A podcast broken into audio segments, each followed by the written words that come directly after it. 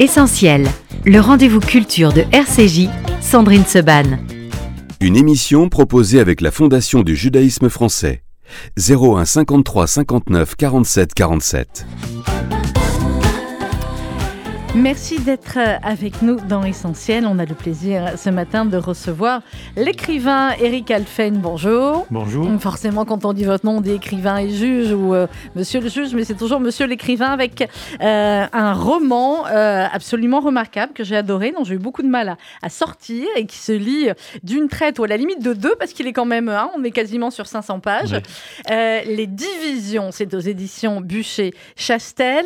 Eric Alphen, cette émission s'appelle essentiel. Je crois que vous avez, je vous avais reçu pour le précédent roman qui était euh, aussi remarquable.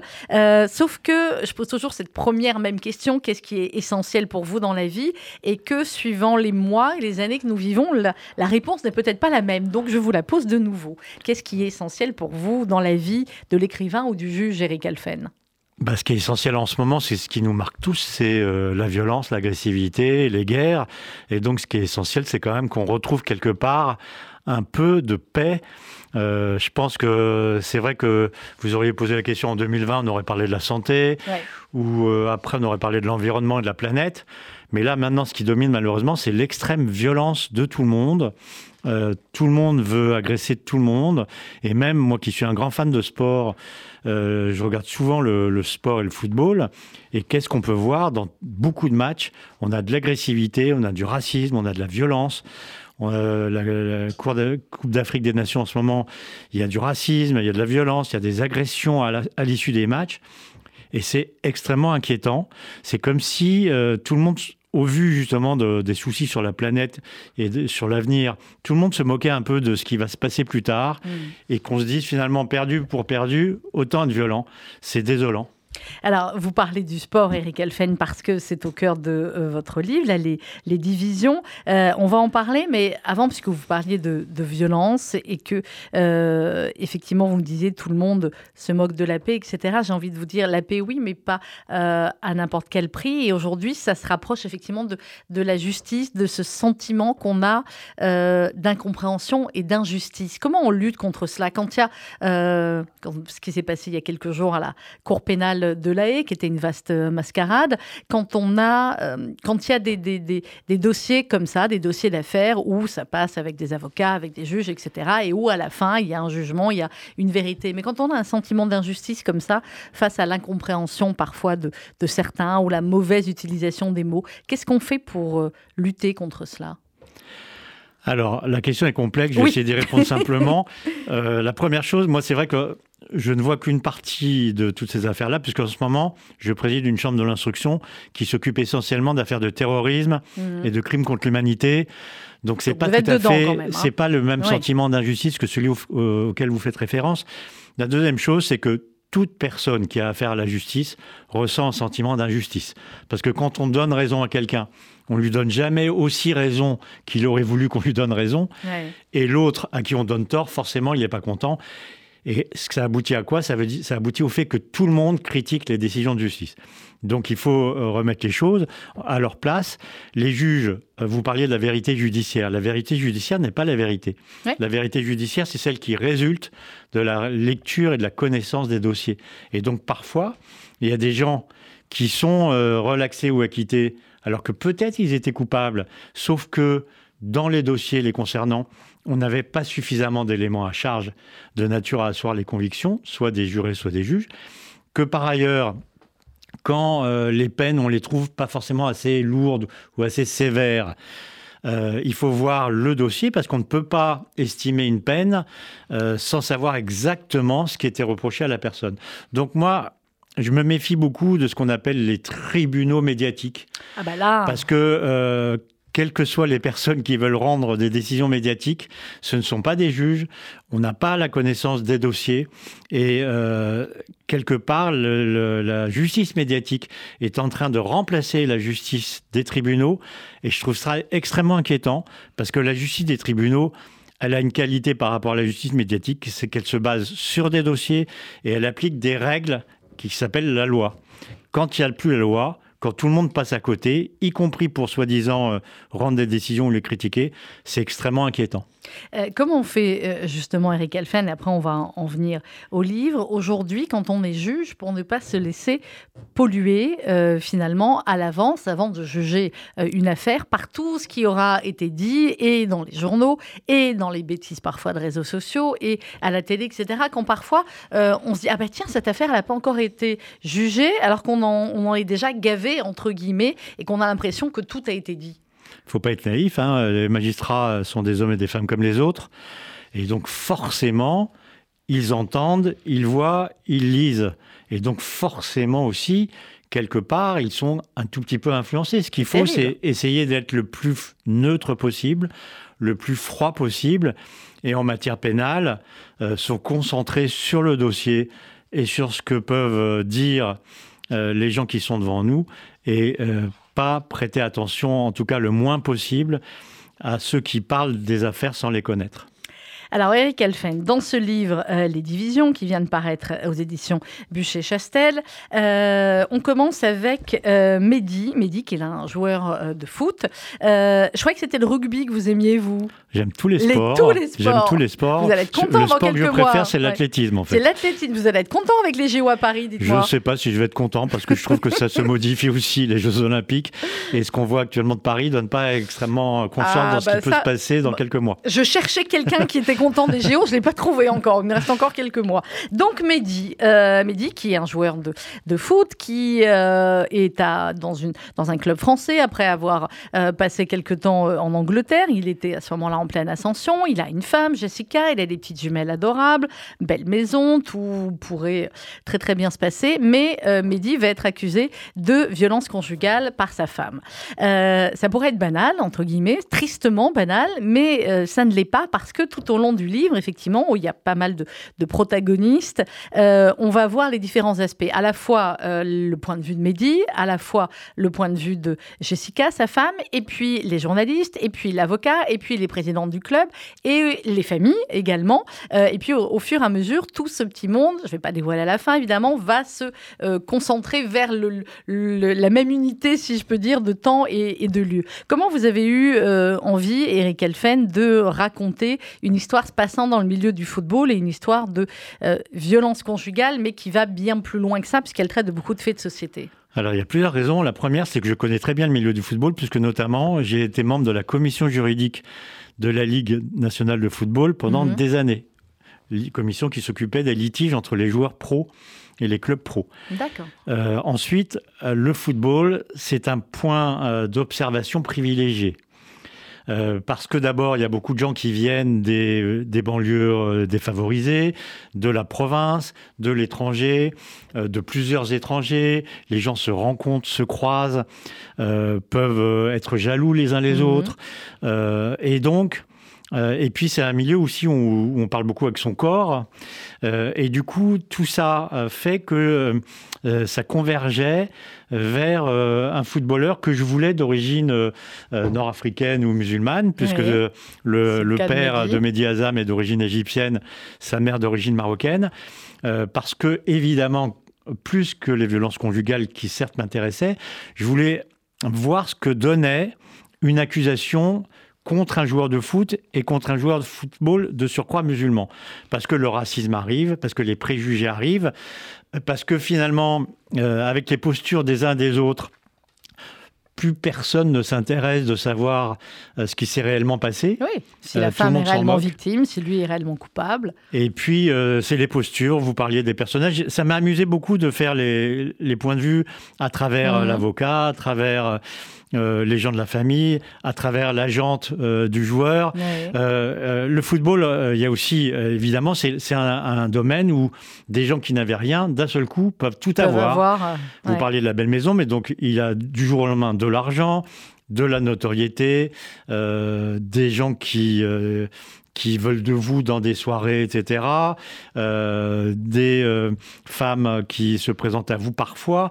Et bref, on passe d'un seul coup de la situation de défavorisé à la situation de privilégié et contrairement à ce qu'on peut penser, euh, c'est pas forcément facile à vivre, y compris pour le footballeur. J'ai voulu d'ailleurs un footballeur euh, relativement euh, pessimiste, triste, euh, passif.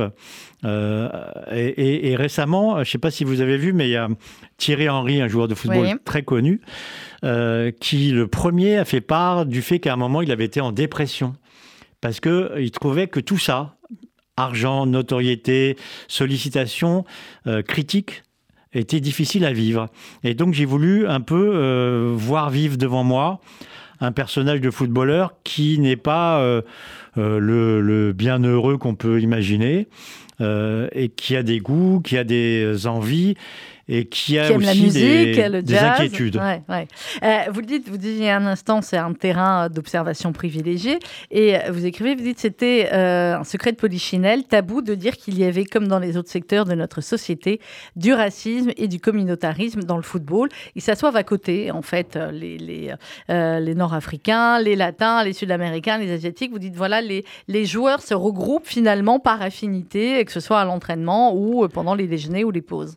Bah, c'est pour ça aussi que mon livre s'appelle Les Divisions. Mm. Ça fait évidemment référence au football, mais ça fait aussi. Il y a plein de mots derrière ces divisions. Voilà, ça fait référence aux divisions dans la société. C'est-à-dire que par rapport aux difficultés qu'on connaît, qu'on évoquait tout à l'heure, euh, les violences, les guerres, les climats, la misère, etc., euh, on pourrait envisager que les gens essayent d'être solidaires les uns avec les autres, essayent de se rassembler pour faire face ensemble mm.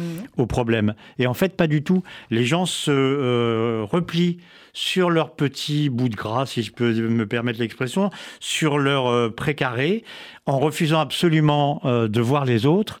Et du coup, au lieu d'être ensemble, chacun est séparé. Et c'est au-delà du football, au-delà du racisme, au-delà des violences conjugales, c'est un peu ce que j'ai voulu raconter dans mon livre, mmh. c'est-à-dire décrire les travers euh, d'une époque, d'une société. C'est les divisions de cette société. Euh, Et y compris par ellipse. J'aime bien ne pas tout décrire. Euh, j'aime bien pratiquer par ellipse en laissant le lecteur libre d'imaginer ce qui a pu se passer, même quand on ne le raconte pas. Euh, quand vous dites les divisions, vous dites aussi à un, moment donné que la France est devenue, je suis en train de chercher la, page exacte, voilà, page 313. Pour ceux qui ont le livre chez eux, vous pouvez chercher aussi, si vous ne l'avez pas encore, vous n'avez pas tardé à vous le procurer. vous dites que la France est devenue finalement un lot comme ça de, de, de, gens euh, de groupes de pression, euh, une suite de groupes de pression euh, de plein de choses. Alors effectivement, il y a eu les Gilets jaunes, dont on parle un petit peu mm. dans le livre, et il y en a plein comme ça. Comment vous voyez justement cette France qui est devenue une suite de groupes de pression? Voilà, Tout le monde se crée sa, son association. Dans, dans, le livre, il y a la représentante d'une association féministe, le représentant d'une association antiraciste. Tout le monde se crée effectivement... sa façon d'apparaître, sa manière d'apparaître dans les médias. En fait, euh, bon, c'est pas un secret de, savoir que notre société, elle est quand même beaucoup médiatique. Et donc, tout le monde veut avoir son petit quart d'heure de célébrité, pour reprendre la phrase d'Andy Warhol, et, se demande comment y arriver. Donc, on crée son association ou son groupe de pression. On, essaye d'intervenir sur... Euh, les membres du pouvoir en place, qu'il s'agisse d'un pouvoir gouvernemental, mais les pouvoirs médiatiques. Euh, et, euh, du coup, on, ne pense plus du tout à la cause qui a créé au départ euh, l'association, qui a fait créer au départ l'association, mais uniquement aux intérêts du dirigeant ou de la dirigeante de la dite association. Et je trouve que c'est c'est la France. C'est la France des précarés en fait. Hmm. La suite infinie de groupes de pression qui divisaient isolaient au lieu euh, de rassembler. Alors euh, toute l'affaire de, de, Mehdi et de ses violences conjugales euh, réelles ou pas, je ne vous le dirai pas, ça vous le saurez en lisant le livre, vient aussi de deux journalistes, un, homme et une femme, lui qui a un petit, enfin un site internet du football qui commence à monter, Aurélien, et puis une autre journaliste, Lise, qui ils vont sortir euh, cet article qui va euh, tout déclencher et effectivement le tribunal médiatique va euh, se mettre en route. Et il y a un moment donné, effectivement, dans le livre, Eric Elfen, où eh bien, il se dit que la, vraie, la, vraie, la vraie force est de ne pas se préoccuper ce que les autres pensent de vous. C'est ce qu'il se dit effectivement à un moment donné. Enfin, c'est ce que dit son, son père aussi. La vraie force est de ne pas se préoccuper ce que les autres disent de vous, lui répéter sans cesse son père père. Est-ce que vous, Eric Elfen, dans votre carrière, vous voyez où je veux en venir? Est-ce qu'il y a beaucoup de moments où vous vous êtes dit, ou peut-être que cette phrase que vous avez mise dans votre livre était une phrase que vous vous répétiez, parce que quand on s'est attaqué à toutes les affaires judiciaires, politiques, financières auxquelles vous êtes attaqué, forcément, on disait beaucoup de mal de vous. Certains, en tout cas. Certains ont dit du mal de moi. D'autres ont dit du bien. D'autres ont dit du bien. Heureusement, c'est plutôt le, bien qui, survit après toutes ces années. Euh, à la fois, Mais quand on, est dans le cœur de l'affaire, on ne peut pas ignorer ce qu'on dit de vous, parce qu'il faut vraiment être extrêmement fort euh, pour passer outre, pour euh, être sans regarder à droite et à gauche et se laisser porter uniquement sur un dossier ou des investigations à venir. Et à la fois, il faut savoir quand même s'en détacher. Euh, moi, j'ai pas la prétention d'avoir été aussi fort que ceux qui ignorent totalement ce qu'on dit euh, de soi. Euh, et en même temps, en revanche, je pense que j'ai réussi à euh, ne pas me laisser orienter ou désorienter par ce qui était dit comme ça sur moi. Euh, et à l'époque, il n'y avait pas, pour les plus jeunes qui nous écoutent, à l'époque, il n'y avait pas tous les réseaux sociaux quand je parle de l'affaire des HLM de Paris. Mais, mais je pense, avec, pas ce que ça aurait donné aujourd'hui. Avec hein. le temps, quand même, je suis de plus en plus insensible à ce que les gens pensent ou disent de moi. Euh, ce qui m'intéresse, c'est mes proches. Et le reste, vous savez, il y a beaucoup de gens qui disent des choses sensées, mais il y a aussi beaucoup de gens qui disent des choses euh, qui, qui, sont des, des bêtises. Et il faut apprendre à, se détacher. Il faut apprendre à savoir ce qu'on aime euh, mm. dans la vie, à savoir ce qui est important. Et le reste, il faut savoir euh, ignorer. Et je pense que peut-être que lorsqu'on parlait de moi comme juge d'instruction dans l'affaire des HLM de Paris, j'étais plus jeune et, donc euh, un peu moins insensible. Euh, maintenant, je le suis totalement devenu. Euh, je voudrais revenir sur le roman parce que mm. c'est pas moi qui parle. parfois, des gens me disent Vous avez dit ça. En non, fait, non, c'est un roman. Y a, mais pas, y a pas de, phrases Mais il n'y a pas de narrateur omniscient. Et j'ai voulu que chaque scène soit vue à travers le point de vue d'un des personnages. Et, c'est ça qui m'a C'est ce qui fait qu'on est déstabilisé au début. On, est peut-être déstabilisé, mais, mais en même temps, c'est ça qui donne, je pense, une espèce de complexité complexité euh, au roman. Il n'y a pas Mehdi et Jessica, le protagoniste, le couple, mais il y a tous les autres. Et c'est à travers tous ces personnages que j'espère, en tout cas, donner une vision euh, de notre société, de notre époque, euh, assez complète. Vous savez, quelqu'un m'avait demandé un jour, qu'est-ce que vous espérez en écrivant, finalement? Et je lui avais répondu que dans 30, 40 ou 50 ans, peut-être que quelqu'un, en passant devant les bouquinistes, mhm. s'ils existent encore, euh, en passant devant les bouquinistes, trouve mon livre et mhm. se disent on vivait comme ça euh, en, région parisienne ou en France dans les années 20. Mhm. Ben, J'espère que ce sera le cas, que euh, mes livres, et en tout cas celui-là, donneront une petite connaissance dans 30 ou 40 ans à un lecteur inconnu aujourd'hui de ce qui se passait en France dans les années 2020. Alors forcément, euh, dans ce livre, avec euh, cette, cette, affaire de violence conjugale, Mehdi, au début, euh, il se tait, il parle pas beaucoup, il ne se défend même pas à la fin aussi, vraiment, à la fin aussi. C'est un des œufs. Jessica, elle va commencer à parler, elle va commencer à parler même à la télévision, et à un moment donné, donc dans le, dans le livre, il est écrit « Tout ce beau monde prenez fait et cause pour la plaignante devenue victime, cette icône des temps modernes ». Ça veut dire quoi, victime? Icône des temps modernes. Ça veut dire que aujourd'hui, quand on parle, quand on se dit euh, victime, parfois on l'est, parfois on ne l'est pas, ça c'est à la justice après de le, dire, mais qu'on est forcément toujours du côté des victimes ou de ce qui semble être la victime. Euh, c'est-à-dire que dans, on parlait du procès pénal tout à l'heure et la victime a sa place. Euh, et en tout cas, elle a, elle a, pris une place qui est importante et qui est nécessaire, qui est indispensable.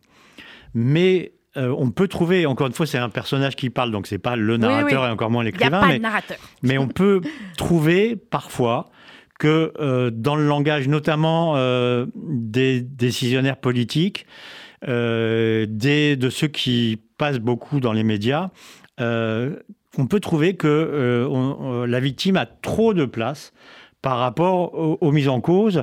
La victime, elle est très souvent crédible, elle a souvent raison, mais elle ne dit pas toujours toute la vérité. Euh, le mis en cause, il est, pas, il, est souvent, euh, il est souvent coupable, mais parfois il est innocent.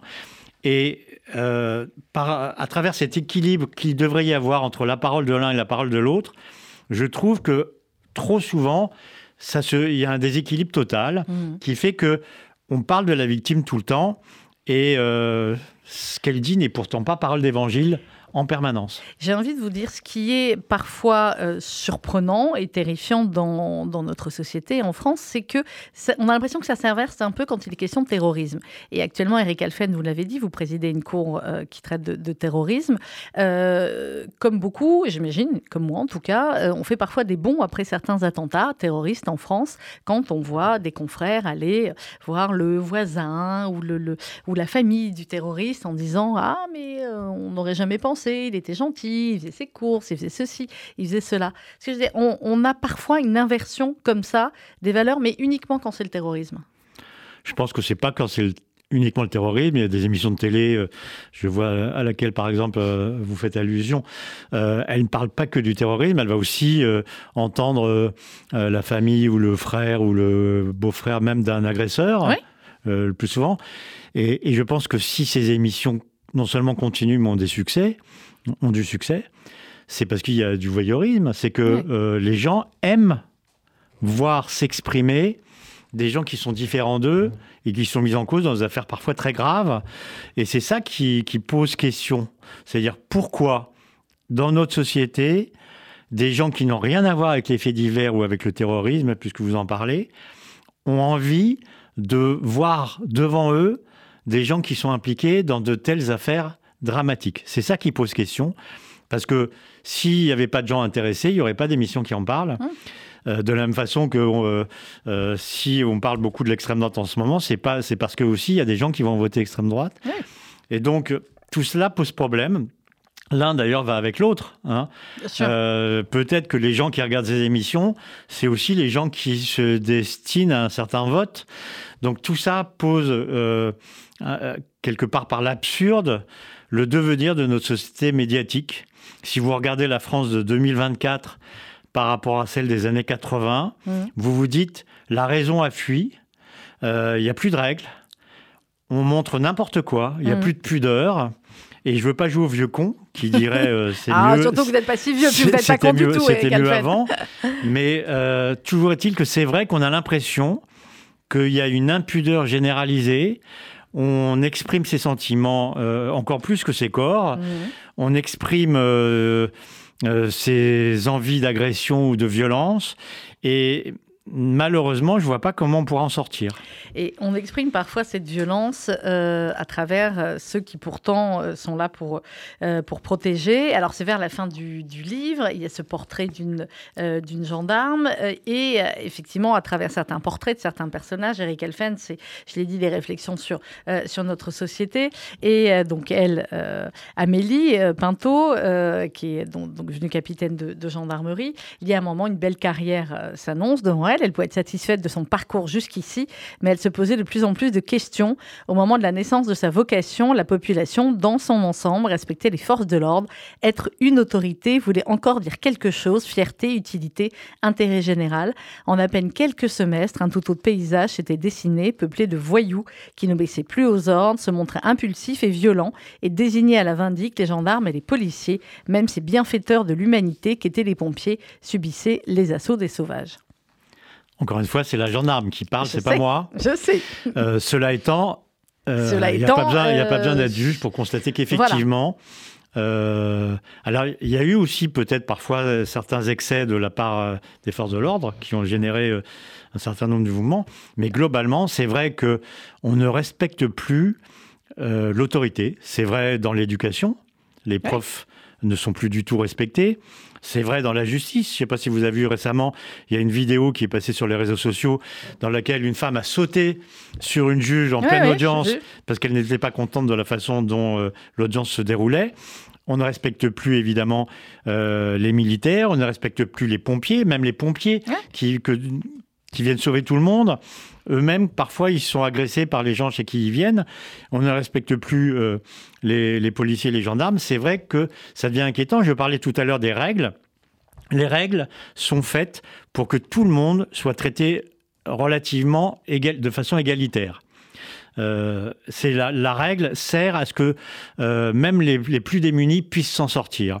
S'il n'y a plus de règles, c'est le triomphe du plus mm. fort, du plus puissant, du plus costaud, de celui qui râle le plus. Et donc, c'est ce que dit de vos personnages à un moment. Si on ne respecte plus les forces de l'ordre, ça veut dire que quelque part, on n'applique plus les règles. Et si on n'applique plus les règles, ce sera la jungle. Donc moi, j'ai pas envie qu'il y ait la jungle. Donc j'ai envie qu'on continue ou qu'on recommence à respecter les règles et ceux qui les font appliquer. Alors, on va voir, Eric Elfen, vous allez me dire jusqu'où on peut aller dans, dans l'histoire des, divisions, dans ce qu'on peut euh, en dévoiler. Euh, l'affaire, donc, Mehdi, Jessica éclate. Euh, Jessica va parler à la télé. Elle va quitter le domicile conjugal, ça, je l'ai dit. Bon, on peut le dire, effectivement. Et, eh bien, Mehdi, lui, va à la fois voir une avocate, euh, à la fois également avoir des contacts avec les journalistes. Jessica, elle aussi, va avoir, même si elle ne sautait pas au début, un contact avec une certaine association et qui s'appelle les Guerrières et avec une représentante de cette association. Elles ont le, bon goût de se teindre les cheveux en violet pour se reconnaître, en mauve plutôt, je crois qu'il est dit, voilà, qui est ma couleur préférée, mais néanmoins sur les cheveux, je suis pas savais, sûre. Je savais, voilà, vous saviez, merci, merci monsieur le juge, il est formidable.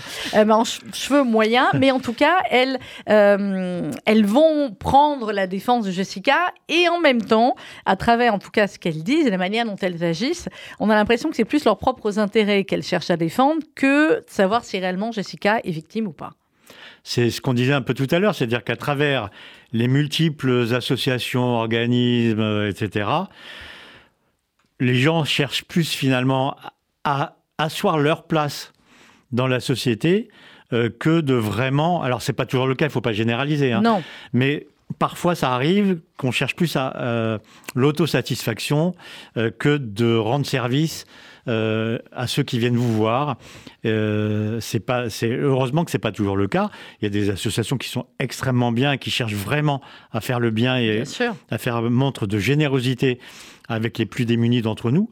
mais parfois, oui, ça arrive que à travers les cas de certains, et c'est ce que j'ai voulu vous montrer. Effectivement, il y a un moment une réunion euh, chez la, dame de l'association avec euh, une avocate, euh, Jessica, et, une journaliste. Et on s'aperçoit que finalement, ce qui compte plus que le cas de Jessica, c'est le paraître. En fait, c'est ça qui m'a amusé, c'est me mettant à la place de. Moi, par exemple, j'ai beaucoup aimé raconter un peu l'enfance et, le de, la façon dont cette femme est devenue, a créé son association féministe parce que euh, à la fois c'est extrêmement nouveau, mais à la fois finalement ça, ça a existé aussi. Euh, c'est ça qui est intéressant, c'est que quelque part c'est un éternel recommencement tout ça. Alors on le voit plus aujourd'hui parce que euh, les caméras sont là, les vidéos sont là, alors qu'elles n'étaient pas là auparavant, mais quelque part, euh, on peut se demander si euh, la société actuelle n'est pas un recommencement de ce qu'on voyait fin 18e, début 19e. Il y a malheureusement beaucoup de choses qui sont des éternels recommencements et euh, effectivement, à un moment donné, il y a ce que dit aussi, il y a ce personnage de l'avocate sur lequel je voulais qu'on s'arrête un petit peu, Marielle Bloom, qui est juive, c'est des choses qui arrivent à, des gens très bien, et elle dit à un moment donné, on se trompe avec les avocats, répétait Marielle Bloom, à qui on lui, on lui demandait de parler de son métier. On croit que les clients leur racontent tout. Euh, eh bien non, et à eux seuls disent la vérité. On croit que les avocats la recherchent, cette vérité, alors que ce n'est pas la vérité qui les inspire, mais la justice, la justice pour leurs clients. C'est le point commun entre les avocats et les, et les juges. Et Dieu sait si, Eric Elfen, vous en avez côtoyé des avocats. Ben c'est pas justement, c'est pas le point commun parce que théoriquement, euh, ce qui intéresse les magistrats, c'est la vérité. Hmm. Euh, plus encore que, la justice. ce qui est Donc les avocats recherchent, les avocats recherchent. Les avocats cherchent, à ce que leurs clients s'en sortent le mieux possible. Et, donc, euh, s'ils sont éventuellement coupables, à ce qu'ils aient le moins possible. S'ils sont victimes, à, ce que l'adversaire soit condamné. Même au détriment parfois de la vérité. Donc c'est ça qui est. Mais un petit mot sur les avocats, parce que on parlait des réseaux sociaux. Il y a quelque chose qui, m'agace pour le coup en ce moment, c'est qu'on a tendance à assimiler l'avocat ou l'avocate à la cause qu'il défend, ah. au client qu'il défend ou à la cliente qu'il défend. Et euh, c'est pas parce qu'on défend un terroriste qu'on est terroriste.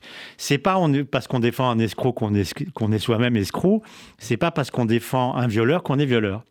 Et euh, c'est pour ça que ça m'a intéressé euh, aussi de parler de ce personnage euh, mm. d'avocate, parce que on croit qu'il y a une espèce de connivence entre l'avocat et son client, et que le client va entièrement faire confiance à l'avocat, et donc va tout lui raconter sur son cas, ce qui est, ce qui pas le très souvent faux. Et l'avocat peut tout à fait. L'avocat va faire avec ce que le client va lâcher. Oui, et il peut détester son client. Euh, ah bah, pas seulement détester les actes. Alors détester, c'est peut-être exagéré, mais pour autant, il ne va pas trouver forcément son client sympathique. Mais quand on est, on repart sur des discussions que, effectivement, on a euh, souvent beaucoup quand on est avocat d'un terroriste. Euh, détester, bah, on a envie de dire plutôt ça. On peut ne pas aimer, ne pas compétir. On va, comme certains, aller chercher dans l'enfance le pauvre petit, etc. mais mais c'est compliqué. C'est pour ça que j'avais été euh, assez choqué à l'époque de ce qu'avait dit le, celui qui est devenu garde des Sceaux, mmh. euh, qui avait dit qu'il était fier. Je peux vous dire qu'ici aussi, nous en avions été choqués. De, défendre le, frère de, de Mera.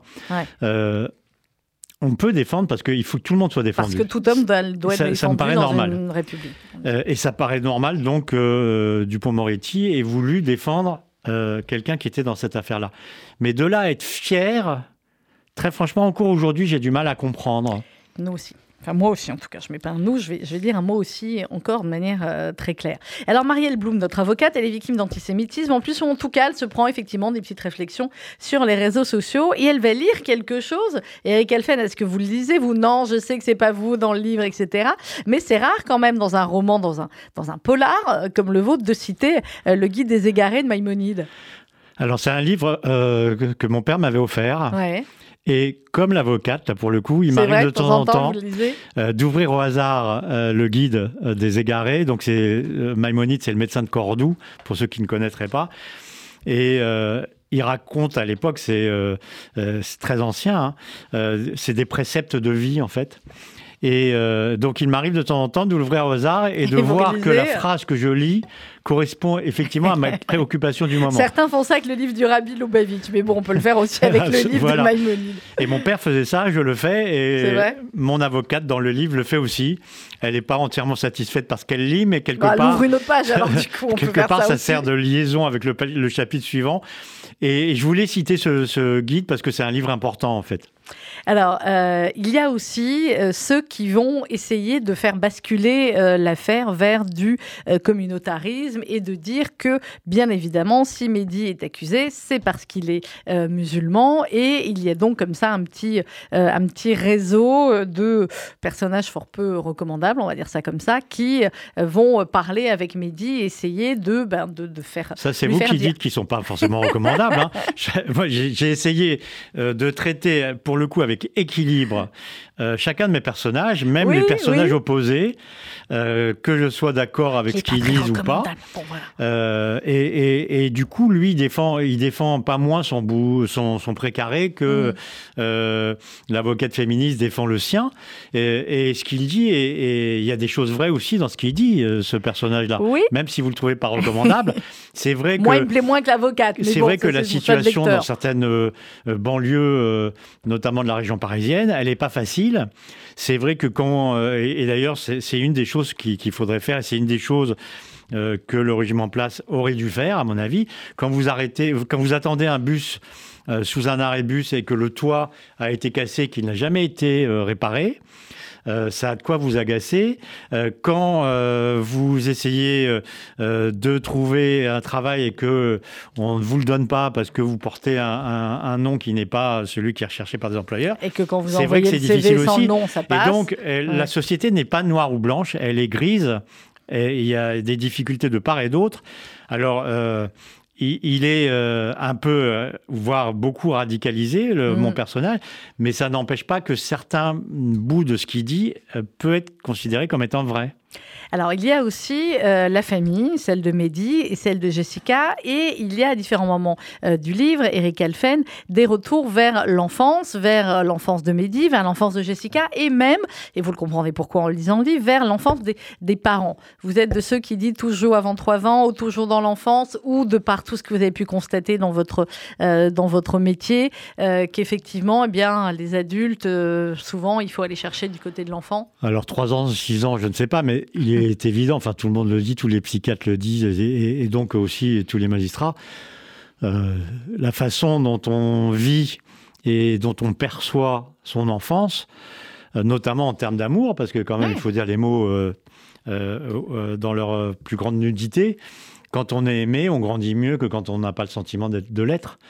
Et, quelque part, beaucoup des personnages de ce livre, et notamment Mehdi et Jessica aussi, avec des, manières différentes, euh, ont grandi en ayant le sentiment de ne pas avoir été aimés de la bonne façon en tout cas. Et, du coup, c'est ça que j'ai voulu montrer par petites touches aussi, euh, c'est que des enfances totalement différentes, puisque lui a été élevé euh, à Vitry dans la banlieue parisienne, elle, elle a été élevée en Bourgogne. Euh, c'est la France des cités contre la France de la province, qui n'a rien à voir euh, avec l'une avec l'autre. Et pourtant, des deux côtés, avec de façon encore une fois très différente, eh ben, on, a fait grandir euh, ceux qui sont devenus les protagonistes de mon roman de mauvaise façon. Mmh. Et c'est ce qui va donner eh bien euh, l'histoire de euh, l'histoire de ce roman. À un moment donné, j'en reviens à notre avocate, à, Marielle Blum, euh, elle dit durer, c'est douter, c'est se poser en permanence des questions sur soi, son métier, la manière de l'exercer, son rapport aux autres, son rapport au beau et au vrai, son utilité, sa raison de vivre. Je pose la même question, Eric Alphen, mais du coup sur vos deux métiers. est-ce que durer, c'est douter quand on est magistrat, quand on est comme vous juge, et pareil pour l'écrivain. Ah, mais c'est douter en permanence. Euh, non seulement sur le métier qu'on, qui est le nôtre, euh, est-ce que j'ai eu raison d'être dû, est-ce que j'ai eu raison d'écrire, mais sur la façon dont on le fait. Est-ce que je le fais bien Est-ce que je l'ai fait bien Et que ce soit pour la justice ou pour euh, le roman ou l'écriture, est-ce que le livre que j'ai écrit, je l'ai bien écrit, j'ai fait ce que j'aurais dû faire est-ce que la façon dont j'ai abordé un dossier, je l'ai bien fait? Heureusement qu'on se pose ces questions. Alors, euh, elle dit, l'avocate, durer, euh, c'est douter. Je ne sais pas si c'est euh, si plus on dure, plus on doute. mais en tout cas, je pense que la façon qu'on a de se regarder ne change jamais. C'est-à-dire que quand on est trop content de soi, ben on le reste, y compris jusqu'à la fin de ses jours. Et quand on se pose des questions sur soi-même, je pense que ces questions, on se les pose aussi jusqu'à la fin. Est-ce qu'il y a des questions comme ça qui vous restent, Eric Alphen, des années après, sur certaines affaires? Parce que dans le livre aussi, à un moment donné, euh, elle passe une mauvaise journée, je crois que c'est l'avocate, hein, euh, où elle se dit tiens ça, j'ai pas pu l'empêcher, ça, ça s'est pas passé comme ça, etc. Et elle, remine forcément. Bien sûr, euh, moi j'ai encore des affaires que j'ai instruites quand j'étais très jeune juge d'instruction. Mhm. moi j'ai commencé comme juge d'instruction quand j'avais 24 ans, ce qui est extrêmement jeune. Et je me souviens par exemple d'une affaire de viol euh, dont je me demande des années après euh, si j'ai fait ce qu'il fallait faire. Et il y a une autre affaire qui me reste euh, en travers de la gorge, si je puis dire. J'avais eu un dossier dans lequel il y avait un couple, un jeune couple qui était mis en cause. J'avais mis en prison, à l'époque c'était le juge d'instruction qui mettait en prison, c'était pas le mhm. JLD. J'avais mis en prison le garçon du couple et j'avais laissé dehors la jeune fille. Et une ou deux semaines après, la jeune fille a eu un accident de la route et elle est morte. Et euh, d'après les constatations, tout laissait à penser que c'était peut-être un suicide, qu'elle avait été mhm. tout droit dans, un arbre. Et je me suis dit, mais c'est de ta faute si elle est morte, quoi. Et, donc, c'est des questions que j'ai encore. Donc, ça, c'est les éventuelles erreurs judiciaires. Je crois que vous me l'avez raconté déjà. donc, ça veut dire, non, mais ça veut dire à quel point. Ouais, absolument. À quel point euh, Et puis, reste aussi la façon dont on a, dont on a, dont on s'est soi-même comporté, quoi. Par exemple, vous parliez tout à l'heure des HLM de Paris. Avec le recul, je pense que j'ai été trop gentil avec notamment les, avocats mmh. qui venaient me voir dans le dossier pour me soutirer euh, ah, des, informations sur ce que je comptais faire, mmh. la manière dont j'allais m'y prendre. Et avec le recul, je pense que j'ai été trop gentil avec eux. Avec le recul, vous dites que vous auriez dû insister quand vous avez convoqué le président de la République et qu'il n'est pas venu Non, parce qu'il ne serait pas venu davantage. Euh, par contre, avec le recul, je ne regrette pas. C'était la première fois que c'était fait dans l'histoire de la justice. Ce qu'on m'a reproché, c'est-à-dire la convocation au nom de Chirac-Jacques. Euh, j'ai toujours ce, ce, sentiment comme quoi il faut traiter de la même façon euh, le riche et le misérable. Et à partir du moment où les convocations partaient chez les autres mises en examen dans mon dossier, comme avec le prénom après le nom, le nom d'abord, comme à l'école, euh, bah, je ne regrette pas de l'avoir fait pour le président de la République. Il pouvait ne pas venir et il n'est pas venu. Il avait le droit, enfin, il pouvait tout à fait ne pas venir. Surtout, j'avais rien pour le contraindre à venir.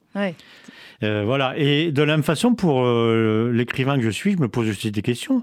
Est-ce que dans ce monde où de moins en moins de gens lisent, est-ce que ça vaut le coup de continuer à écrire? Oh bah oui Est-ce que dans ce monde qui est, euh, qui est euh, extrêmement euh, blessé, meurtri par les, les événements qu'on évoquait tout à l'heure, est-ce que le livre continue à avoir de l'importance? Est-ce que la voix que j'essaie de porter, je ne ferais pas mieux de la porter d'une autre façon? Vous avez fait de la politique, Eric oui, mais vous n'en faites plus, vous sans en la faire bien, peut-être? Peut-être que j'aurais dû parler mieux et, plus fort. Bah, vous pouvez le faire encore. Ouais. Il y a 2027. On manque de candidats encore pour l'instant. et donc voilà, c'est des. J'espère que qu'on doit se poser des questions sur euh, son comportement. On, doit s'en poser tous les jours. Qu'on ait un métier euh, à responsabilité ou qu'on ait un métier euh, un peu un peu plus simple. Je pense que tout le monde doit œuvrer pour que la société fonctionne mieux.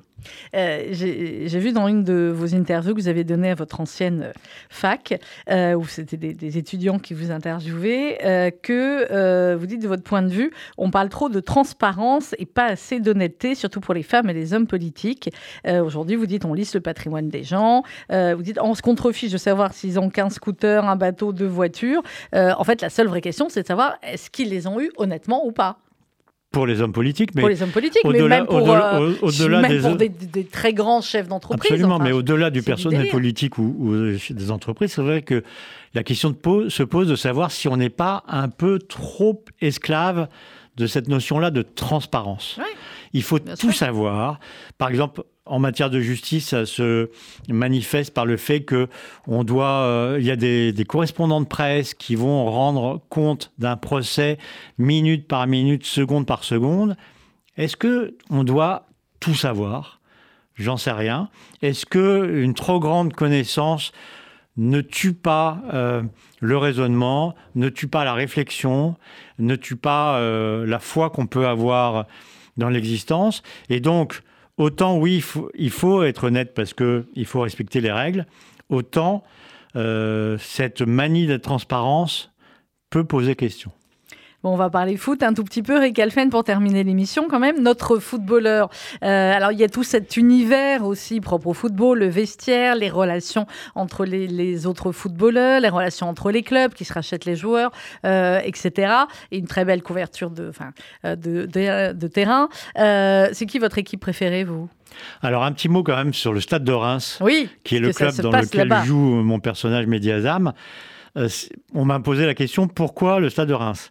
C'est tout simplement parce que c'est un club mythique. Avant Saint-Étienne, pour les plus jeunes d'entre nous qui l'ignoreraient, mhm. le Stade de Reims était le premier club français à être allé en finale de Coupe d'Europe contre le Real de Madrid. Et ça a fait rêver beaucoup de gens déjà, ce Stade de Reims. Et il est resté euh, dans l'inconscient euh, populaire comme étant un grand club. Et ça m'amusait de voir Mehdi Azam au sein de ce club quand même mythique, qui a descendu euh, de plusieurs crans euh, dans la hiérarchie du football, qui est remonté. Et, voilà, j'avais envie euh, de le remonter. Alors, quel est mon club préféré? Je vais peut-être vous étonner en disant que je n'en ai pas. Bah, si, vous avez le droit. Moi non plus. je suis parisien, donc on pourrait dire le PSG, mais le. PSG d'aujourd'hui euh, n'a pas énormément euh, euh, de, charme pour appâter l'aficionado que je suis.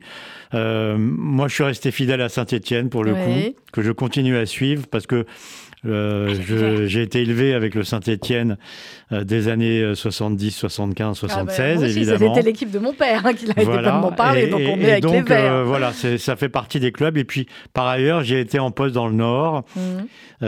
et donc, je, je, suis resté sensible à l'ambiance qu'il y a sur les terrains dans le Nord. Euh, et, par exemple, j'adore le Racing Club de Lens. Mmh. Et c'est une vraie, euh, euh, voilà, c'est très bien raconté dans le livre aussi. C'est c'est une vraie religion, c'est un vrai microcosme, hein, le, le, football et le milieu du du football. Les chapitres, Eric Elfen, dans les divisions, c'est des tas de petits chapitres très courts avec des titres à chaque fois. pourquoi? Parce que ça m'a amusé de, vraiment construire très bien euh, mon livre. Mmh. Et au moment où j'étais en train de l'écrire, euh, j'ai eu la grande satisfaction de relire Anna Karenine de Tolstoï, que je cite d'ailleurs en exergue. Et Anna Karenine est fait un peu comme ça, par petits chapitres. Et du coup, ça m'a conforté euh, dans ma volonté de le faire. J'aime bien ne pas faire toujours la même chose. Oui, Mes précédents romans n'étaient pas du tout construits de cette façon-là. Et, là, j'ai voulu expérimenter la, la, construction très précise, très rigoureuse, avec des six parties, avec des, titres de chapitres qui reprennent, reprennent pardon, un, une des phrases d'un des protagonistes de la scène. Et ça m'a intéressé. Eh ben, ça nous a aussi euh, passionné. Le prochain livre est en écriture Pas encore. Pas encore Non.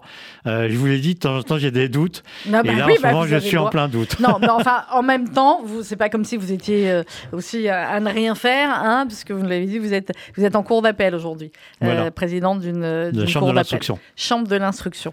merci beaucoup, Eric bah, Elfen. Les divisions, c'est aux éditions Bûcher-Chastel et c'est à lire absolument dans quelques instants vous allez retrouver euh, l'info, le journal présenté par Margot Siffer et Elsa Pariente.